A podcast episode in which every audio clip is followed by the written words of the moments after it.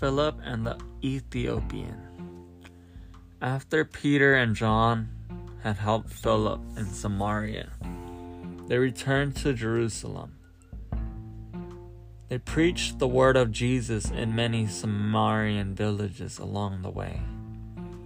Philip didn't go with them.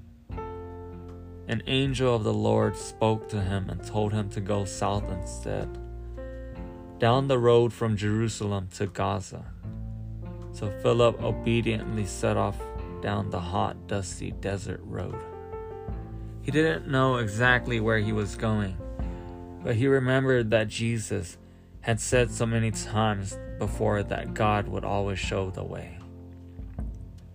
As Philip trudged along, he saw a chariot come slowly rumbling by with an important looking passenger inside.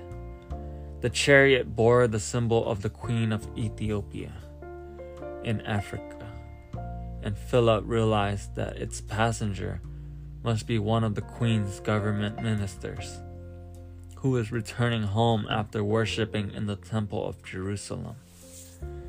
As Philip marveled at the splendid sight, he heard a voice speaking to him, urging him gently Philip, go and meet the man in the chariot, the voice said and Philip knew it was the Holy Spirit. Right away, Philip ran to the chariot and greeted the minister with a respectful bow. Good afternoon, said Philip. The minister turned his head haughtily. He was reading a scroll of the teachings of the prophet Isaiah, and he didn't look too pleased at being interrupted. Still, he was well brought up and polite. So he said, Good afternoon, back, before returning to his reading. Philip didn't give up though. I see you're reading Isaiah, he said pleasantly. What do you think of it? Can you understand the prophecies? The minister was quite taken aback by the bold question. No one in the Ethiopian royal court would ever dare approach him and talk to him like that. He was just about to scold Philip when he noticed the kindness and honesty in his eyes. There was something about Philip that made the minister bare his heart and speak quite openly.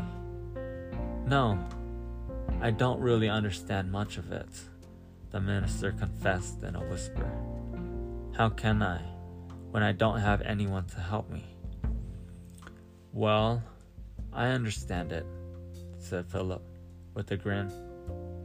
Do you? said the minister excitedly. Do you really? Then you'd better come and join me. Philip clambered up into the regal chariot and sat beside the Ethiopian minister. He picked up reading from the point where he had interrupted the man. As they continued the journey together, he explained the scriptures and told the Ethiopian minister all about the good news of Jesus. The minister was entranced. Every word that Philip said rang true in his heart. The way of life Jesus preached was surely the one only way to heaven. Jesus of Nazareth was surely the Christ foretold by the ancient scriptures. Suddenly, the minister yelled, Stop! at the top of his voice. The horses slowed to a halt, and the minister jumped out of the chariot. Look, he said excitedly, pointing across the road. There's a pool. I want you to baptize me as a follower of Jesus Christ right away. He grabbed Philip's hand and hurried him across the road as fast as his legs would carry him, splashing into the water. He listened intently to Philip's prayers, joining in when joining in them with his heart in his heart. Then came the great moment. Philip dipped him down under the water, and the minister was washed clean from all his sins. He emerged newborn, ready to begin a new life as a follower of Christ. Philip was gone. The beaming minister looked all around, but couldn't find him anywhere. Still, nothing could dampen his spirits. He went on his way, singing God's praises and rejoicing at his newfound faith and salvation. As for Philip, he had been mysteriously whisked away by the Holy Spirit and taken to another town where he was needed to preach the gospel. He continued to preach the word of Jesus and convert people all the way down to the road to Caesarea.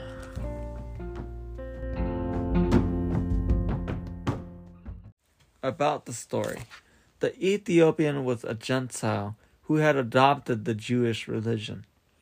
He would not have been allowed to take part in Jewish ceremonies because he was foreign. There was a Jewish community in Upper Egypt from whom he had probably first heard about God. He is evidently very keen to find out more. This story shows how God met his spiritual need by inspiring Philip to be in the right place at the right time.